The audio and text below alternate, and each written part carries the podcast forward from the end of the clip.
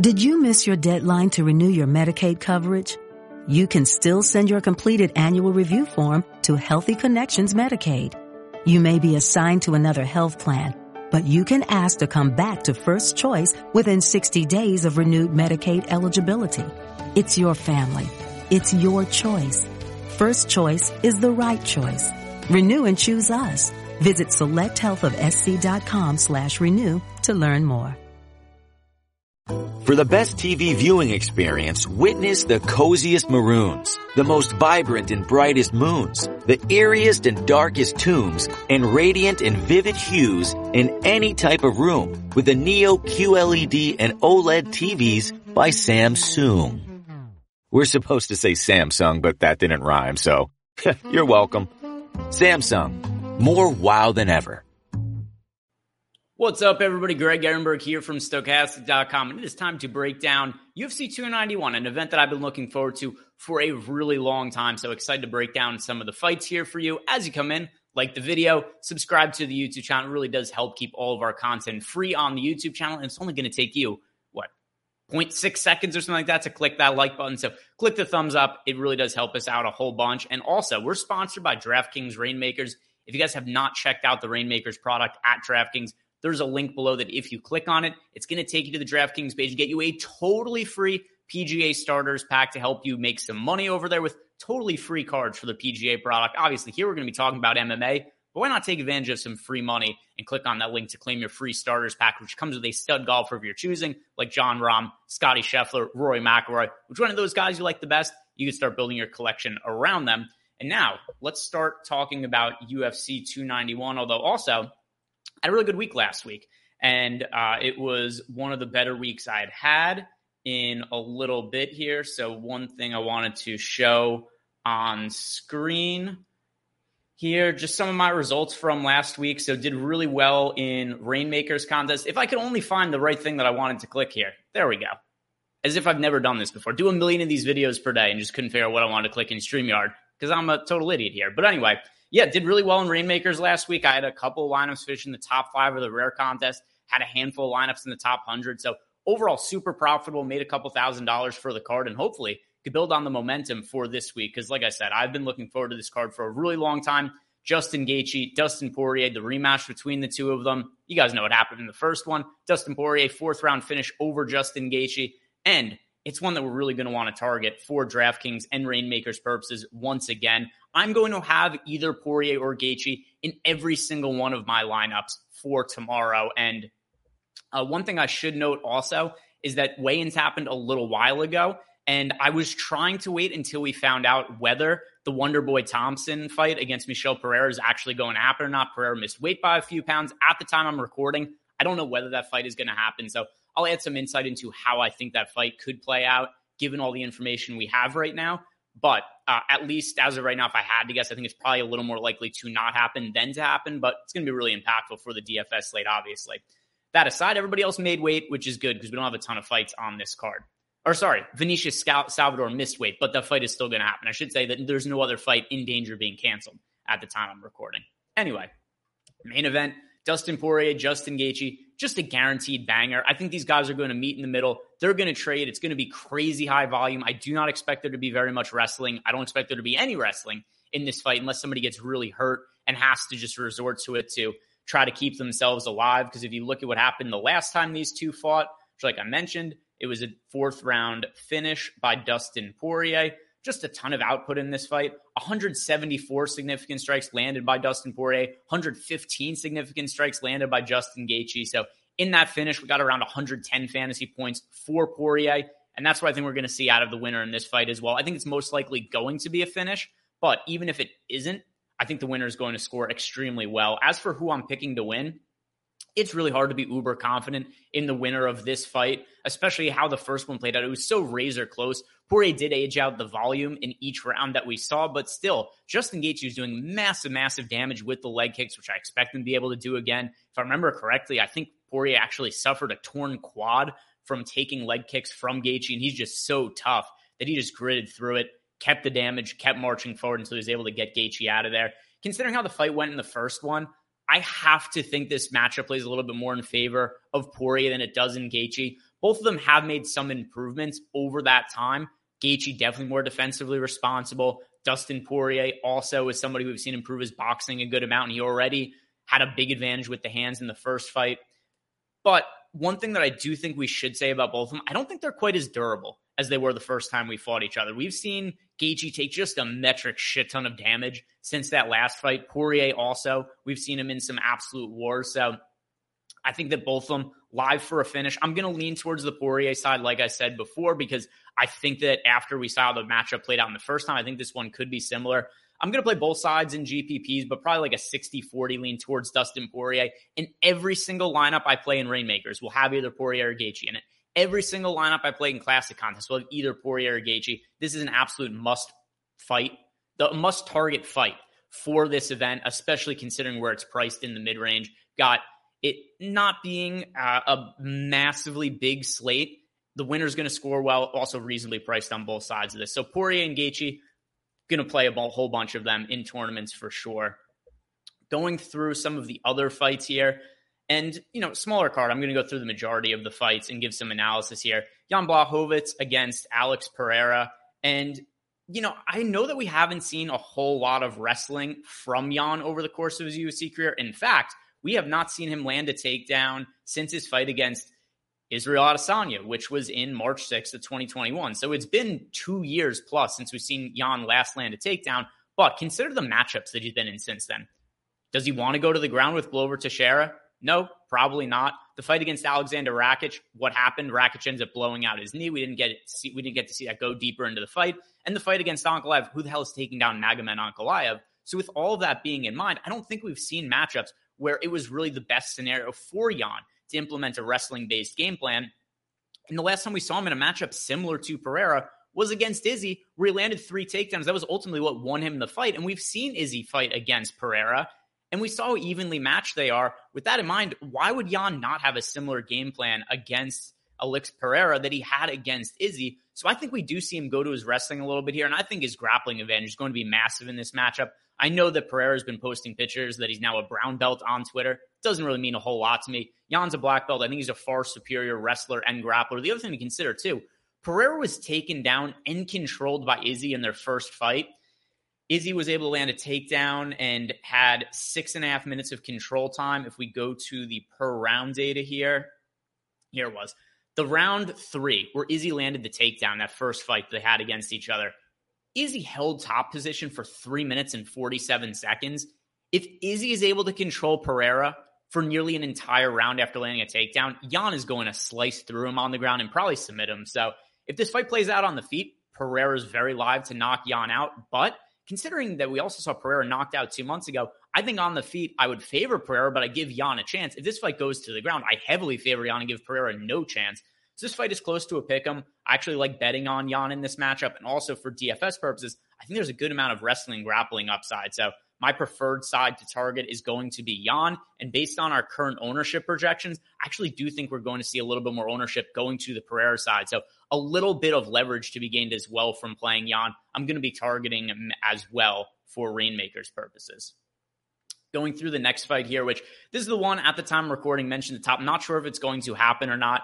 Stephen Wonderboy Thompson against Michel Pereira. If this fight happens, Pereira missing weight by three pounds and already just being as big as he is, somebody we've seen willing to go to his wrestling in some of his previous fights. We saw him land a takedown against Andre Fialho, landed three takedowns against Niko Price, two against Khaos Williams, landed one against Zelim Imadaev, and then ended up submitting him shortly after that in the third round. Suplexed him, got to the back, took the neck, choked him out. The whole sequence took like eight seconds for Pereira to finish that fight with 45 seconds left when he first initiated the takedown in the third round of that fight. Pereira, if this fight happens, and I think it's most likely not, if if Wonderboy Thompson takes this fight, I'd be a little bit surprised considering his age. He already made weights. He was going to get paid his show money. I think it's pretty likely that Wonderboy turns the fight down. But if it happens, I have to favor Pereira more than I otherwise would have, considering the weight miss and how big of a size advantage he's going to have over Thompson in this matchup. So I don't know if he did it intentionally. I don't know if this was something where it was strategic by him or if it was a thing where there was a miscalculation with the weight cut. Pereira is a massive dude. He's willing to land takedowns. He's landing 1.58 per 15 minutes. And all of the recent losses by Wonderboy, it's due to him getting out wrestled and grappled. If it plays out on the feet, Thompson starches dudes, even at this age that he's at right now. You know, we're seeing Wonder Boy, even though he is 40 years old now, he's still looking really good in some of his fights against Kevin Holland, against Geoff Neal, against Vicente Luque. But when he fights guys that can implement a wrestling based game plan, like a Gilbert Burns landed three takedowns, like a Belal Muhammad who landed seven takedowns, he loses those fights. So if Pereira comes in with a big size advantage and chooses to wrestle and doesn't gas out, which we've seen him do dumb shit like Pereira will come in, he'll break dance on his way to the octagon, and then it's like, hey, look, he's gassed out halfway through the first round because he's been breakdancing for the last 15 minutes to amp up the crowd. As long as he avoids that kind of bullshit and Thompson takes the fight, I think that Pereira is one of the liver underdogs we have on the card and also has upside from a DFS perspective. So I prefer the Pereira side if this fight ends up happening. Next fight we have here is Tony Ferguson against Bobby Green. Everybody loves El Cucuy, Tony Ferguson but he's just washed at this point in his career. I don't think he could take damage in the same way he used to. You look at the recent fights, and a lot of them, by the way, no shame in the losses. Losing to Justin Gaethje, losing to Charles Oliveira, losing to Beneil Dariush, losing to Michael Chandler. That'll happen, right? I don't really knock him for that. Where I really get concerned, though, is the knockout against Michael Chandler is brutal. Ferguson looked pretty decent in the first round. There was a point where we're watching the first round going, holy shit, the old Tony is back. He dropped Michael Chandler early in that fight. I know he wasn't credited with a knockdown, but he did. He dropped Chandler in that fight. He hurt him. And then we saw the second round start, and Chandler just the upkick from hell that just knocked all the life out of Tony Ferguson and seemingly took any of the fight that was left out of him and just ruined his chin. The fight against Nate Diaz, Tony looked terrible. If you guys remember the old Tony Ferguson fights, if he went into a battle with somebody, they were coming out with wounds. Ferguson was using all his weapons, especially his elbows. He was cutting people up. He's doing mass amounts of damage. Guys were leaving there looking like different human beings at the end of a fight against Tony Ferguson. Nobody bleeds and cuts easier than Nate Diaz in a fight. Tony wasn't able to put a mark on him. And Nate also was fighting like he was washed. And it was just a very bizarre fight. Both of them looked pretty terrible. And I came away thinking Ferguson had absolutely nothing left in the tank. So I think Bobby Green is at the end of his run as well. I think he's past peak but I think he's far more left left in the tank than Tony Ferguson. You can't even really look at the data for this fight because if you were just to look at the numbers, be like, oh, look at all the output on the Tony side, and he has such a positive striking differential. But I mean, a lot of these stats are from years ago when it comes to Tony Ferguson. So in terms of DFS contest, I think Bobby Green doesn't have the most upside in the world, so he's not a prime target of mine. I do like him for Reignmakers purposes, though, where we don't have to worry about the pricing. We just play the fighters we like the most. So Bobby Green, playable in DFS, but really more of a target for Reignmakers purposes. Michael Chiesa against Kevin Holland. I love both sides of this fight. And it's really just a matchup clash because Michael Chiesa, if he wins, he's going to be implementing his wrestling and grappling the same exact way that we've seen Kevin Holland lose every single fight that he has recently lost in the UFC. Kevin Holland's losses as of late, other than the one against, you know, Stephen Thompson, where he just got outstruck, and he had his own wrestling grappling advantage, just refused to go to it. But Chimaev takes down Kevin Holland in the early going, submits him in that fight. We saw the fight against Marvin Vettori. He took down Holland 11 times. Derek Brunson took down Holland six times.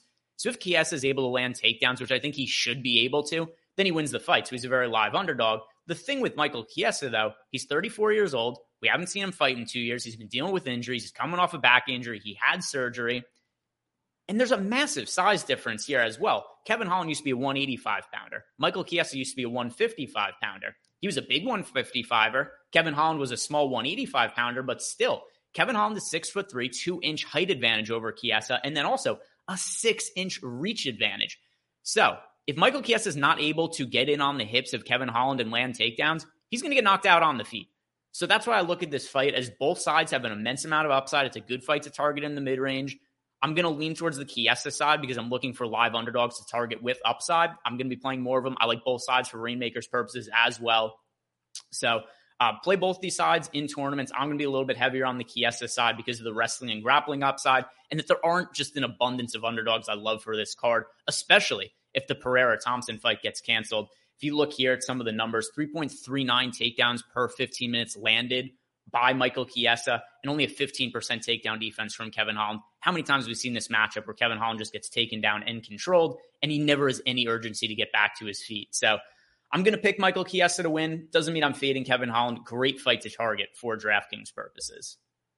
Another one here that I know people are going to be really high on Gabriel Bonfim against Trevin Giles. And yeah, Bonfim, from what we've seen, is an excellent submission grappler. He's a very opportunistic finisher. And Trevin Giles is not somebody I or really anybody rates all that highly. The only thing you really have to be concerned with in this fight is the price tag of Bonfim combined with his ownership as well. The most recent ownership we have on this fight is Bonfim is currently projected to be the most popular pay up option on the entire slate.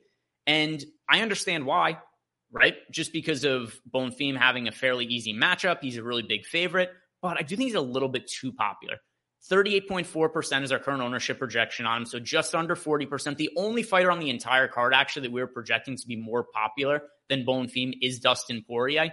Outside of that, he's going to be the most popular pay up option and the second most popular fighter overall on the card. So I like Bonfim. I think he's a good pay up option, but you need a lot to go well for him to land in the optimal lineup. You need him to outscore Miranda Maverick. You need him to outscore Bobby Green. You need him to outscore Jake Matthews. You need him to outscore Roman Kopylov. And then also, you need some underdogs to come through, considering what his price point is, and you need to have your lineup differentiated a little bit because he is projected for nearly 40% ownership. So I like Bonfim. I'm picking him to win. I pick him to win by submission. He's a very good submission grappler, like I said before. Trevin Giles also is somebody who I think could struggle fighting at altitude. We've seen him gas out in a number of his fights in the past. And in addition to that, he's not somebody who keeps a very high pace, and Bonfim does. So I think Bonfim should be able to land takedowns. We saw his fight against Munir Lazzez. He got the fight to the ground immediately and then quickly submitted him. It took less than a minute. I think he could do something similar to that to Trevin Giles if everything goes right. But I don't think Bonfim is the best striker in the world. So if he does not get a quick takedown and then also get that finish, we could be looking at something like Bonfim lands, you know, 10 to 15 significant strikes, gets a first round finish with one takedown, and then you're left with a good score of like around 100, 105 fantasy points, but it might not quite be enough relative to his price tag.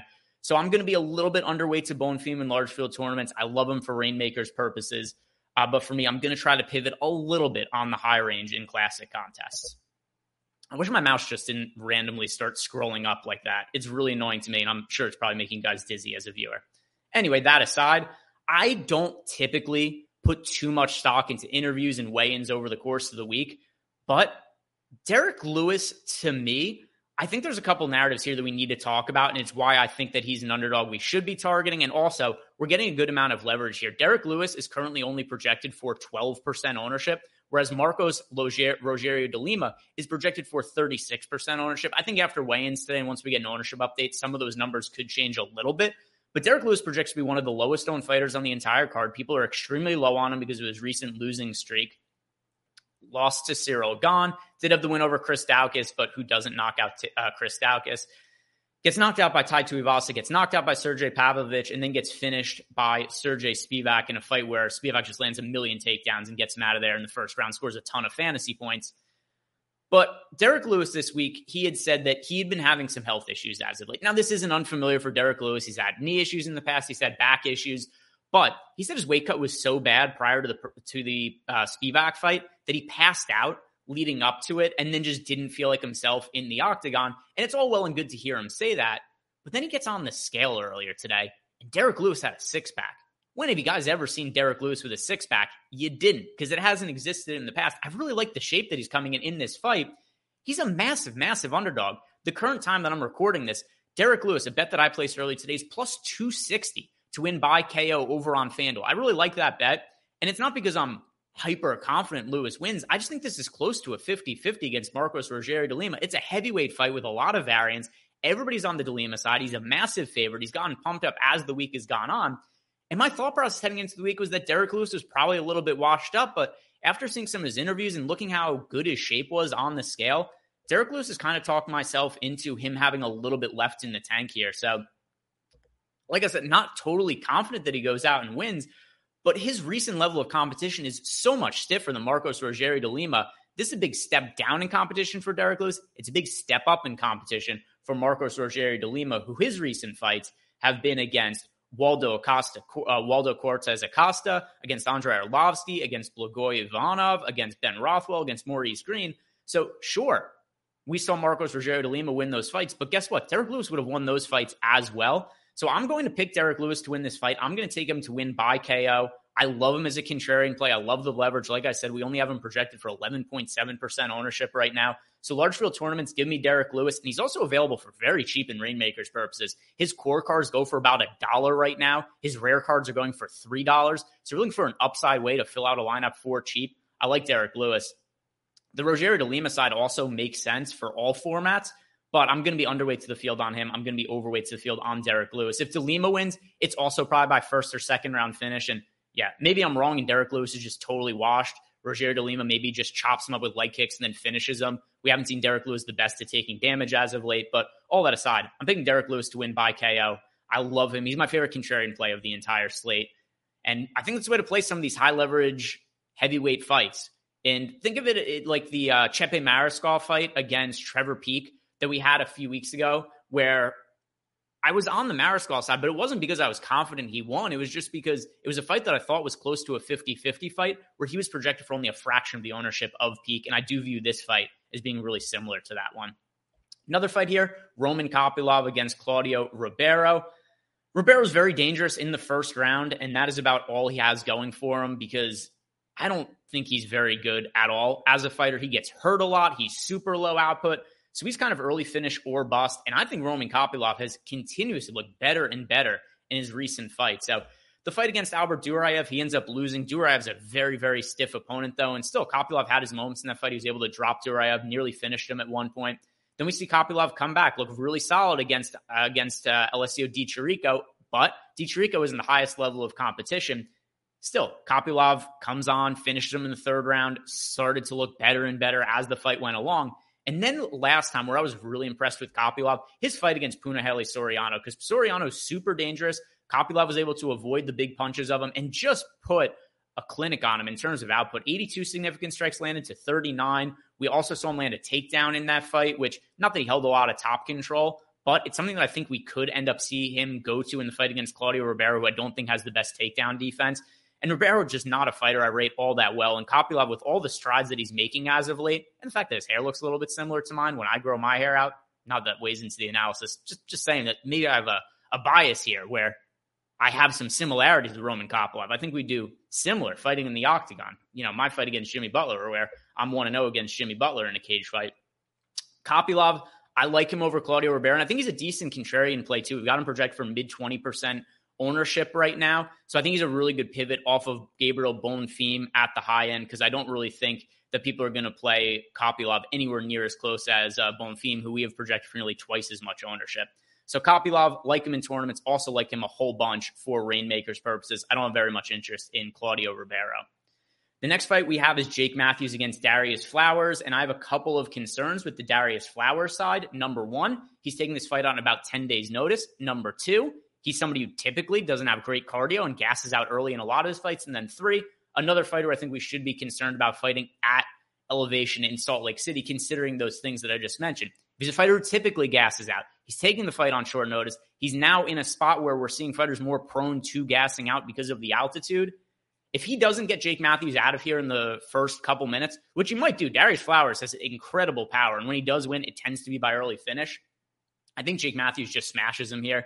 And Matthews just has to survive those first couple minutes. Flowers is worth some shots in large field tournaments because he has the early finish potential, and we only have him projected for 14% ownership right now. So a live tournament dart play for sure. Reignmakers purposes, I lean heavily towards the Jake Matthews side. I think he wins this fight probably four times out of five and probably scores well. I think once we see Flowers gas out, I think Matthews should be able to take him down and probably submit him on the mat as well. So it's either Flowers in the first couple of minutes or Jake Matthews, however he wants to finish the fight. So picking Jake Matthews to win, he's also somebody who I view as a pretty good pivot off of Bonfim. I'm not going to totally write off Darius Flowers. He's not a prime target for me, but I'll take some shots in large field tournaments, especially when you consider this is a slate where we don't have all that many fights to look at. And anywhere that I could find an underdog that I think has a chance to score a decent amount of fantasy points, I'll take shots on him.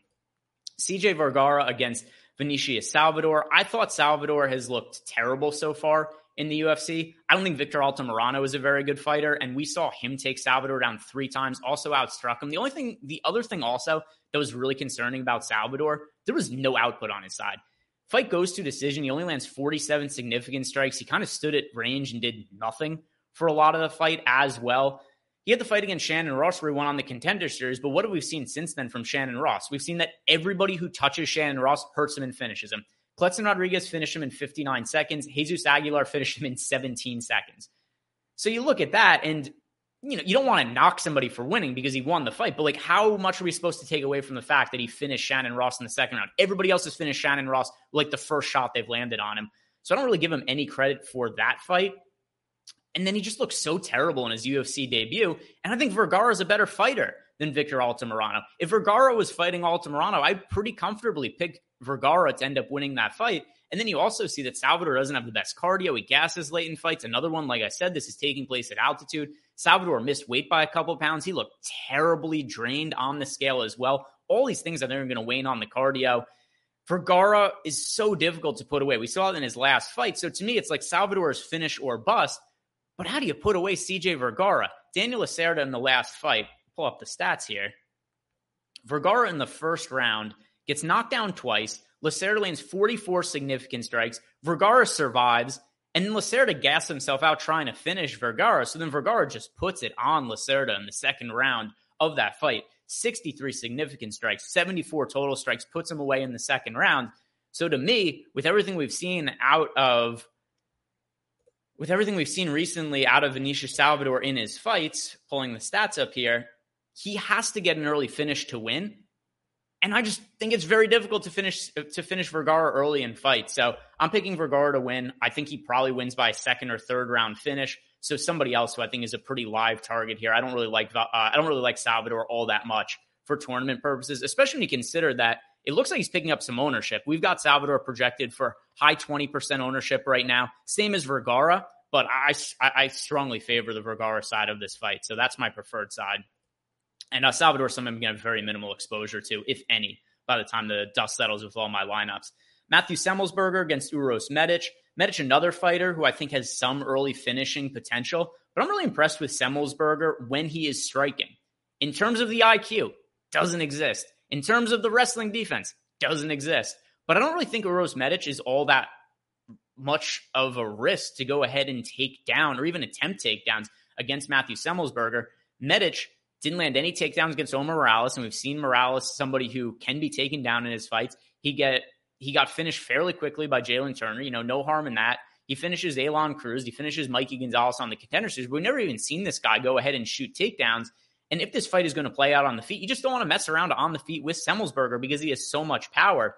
His last fight against Jeremiah Wells, the conventional wisdom going into that fight was that Jeremiah Wells had a power advantage, and that's just not how it played out. Semelsberger hurt Wells every single time that he touched him. The thing was, Semelsberger just fighting like an idiot would hurt Wells and then would find himself in some of these wrestling grappling scenarios where Wells would be able to get on top of him and was able to recover by holding top control time. So I think Semelsberger should be able to finish Uros Medic and put up a pretty big score in this fight. I love the power of Matthew Semelsberger. And right now, if you do look at his ownership, he's projected for a little bit over 30% ownership in our projections right now. But considering his price tag at 8,600, I think it's very much warranted. Medic, on the other hand, is projected for right around 20% ownership. And he's somebody that I'm going to be underweight to the field to because I am uh, pretty, pretty heavily favoring the Semelsberger side of the fight. Next one here, and the final fight of the card, it is the opener Miranda Maverick against Priscila Cachoeira. And Maverick looked like absolute dog shit in her last fight against Jasmine Jasudavicius, where she was taken down once and was also just controlled a ton by Jasudavicius. So there were some of these grappling scenarios where Maverick would go for her own takedowns, wasn't able to land them, and then Jasudavicius would land on top. So even though it wasn't credited as a takedown for Jasudavicius, she ended up holding seven and a half minutes of control time in that fight per round. Two and a half minutes of control. Oh, sorry, two minutes, 50 seconds of control time in the first round. Three and a half minutes control time in the second round. One and a half minutes control time in the third round. So Jazz Jasudavicius is able to control her on the mat. And that's what we see from Maverick fights is if she has a wrestling and grappling advantage, she, she usually does well and wins those fights. When she's fighting somebody that's physically stronger than her and is able to win those exchanges, she loses. So the fight against Erin Blanchfield, Blanchfield t- lands seven takedowns, is able to hold a bunch of top control time. Now, in hindsight, that's not a bad loss to Erin Blanchfield at all. I'm going to kind of write off the Maycee Barber fight because that was a robbery. Maverick won that fight, even if the judges disagreed.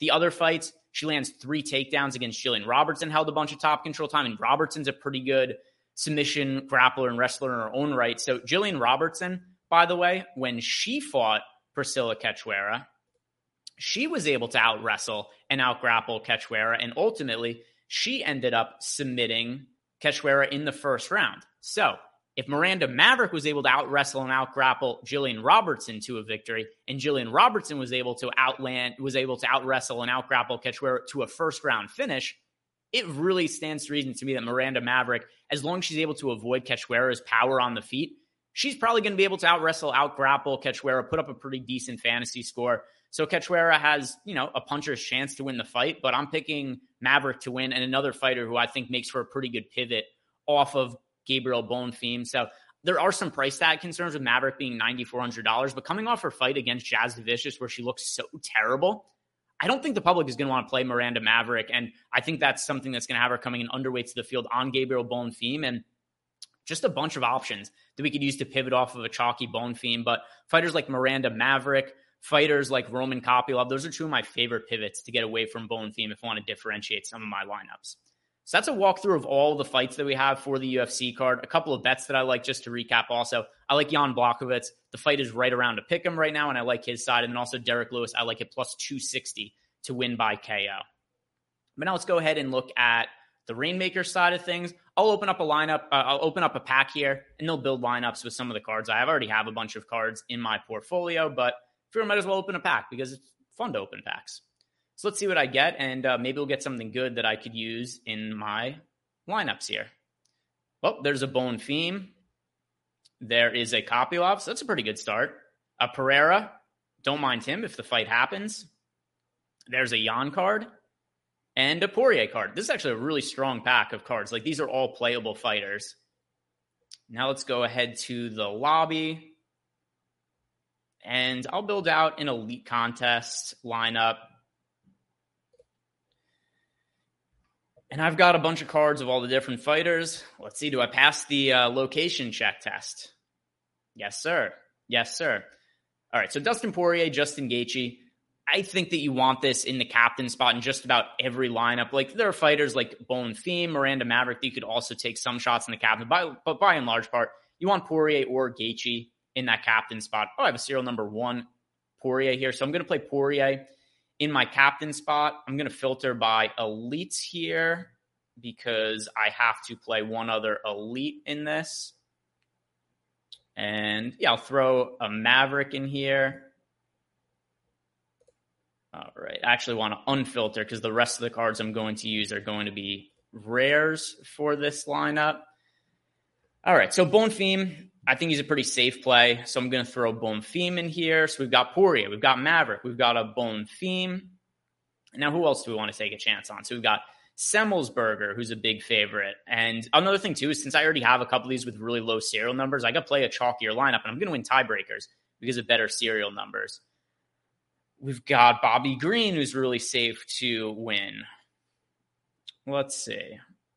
I hope I get some Jake Matthews cards because I don't really have very many of them right now. Don't have any at the rare or elite level.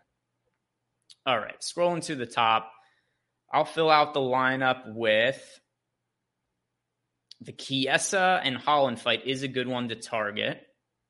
But I'm going to throw Bobby Green in here. And then where else do I want to go? I'll go with Chiesa. Yeah, I'll throw Chiesa in here as well. So all fighters with upside, Dustin Poirier, whoever wins the main event's putting up a big score. Then you got fighters like Miranda Maverick and Gabriel Bonfim that I think both make for really strong pay up options for classic contests, both pretty safe plays with a lot of upside for Reignmakers purposes. And then Chiesa is somebody who, you know, high variance fight, but if he wins, he should score really well. And then Bobby Green, maybe not the same upside of a lot of these other fighters, but I do think he's pretty safe to win against a uh, aged and fairly washed Tony Ferguson. So that does it for me, guys. I broke down all the fights this week. Thank you very much for watching. If you haven't done yet, like the video, subscribe to the YouTube channel. Also, if you haven't checked out Chalkboard, it is a free to download chat app.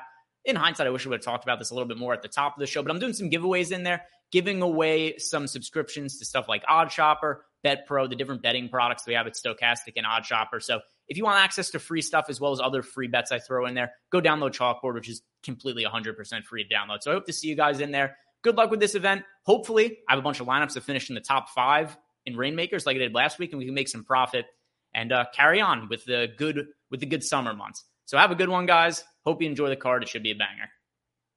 Looking for a fun way to win up to 25 times your money this basketball season? Test your skills on prize picks, the most exciting way to play daily fantasy sports. Just select two or more players, pick more or less on their projection for a wide variety of stats, and place your entry. It's as easy as that. If you have the skills, you can turn $10 into $250 with just a few taps. Easy gameplay, quick withdrawals, and injury insurance on your picks are what make Prize Picks the number one daily fantasy sports app. Ready to test your skills? Join the Prize Picks community of more than 7 million players who have already signed up. Right now, Prize Picks will match your first deposit up to $100. Just visit prizepicks.com slash get100 and use code GET100. That's code GET100 at prizepicks.com slash get100 for a first deposit matchup to $100. Prize Picks, daily fantasy sports made easy. With Lucky Land slots, you can get lucky just about anywhere. Dearly beloved, we are gathered here today to... Has anyone seen the bride and groom? Sorry, sorry, we're here. We were getting lucky in the limo and we lost track of time. No, Lucky Land Casino, with cash prizes that add up quicker than a guest registry. In that case, I pronounce you lucky. Play for free at LuckyLandSlots.com. Daily bonuses are waiting. No purchase necessary. Void where prohibited by law. 18 plus. Terms and conditions apply. See website for details.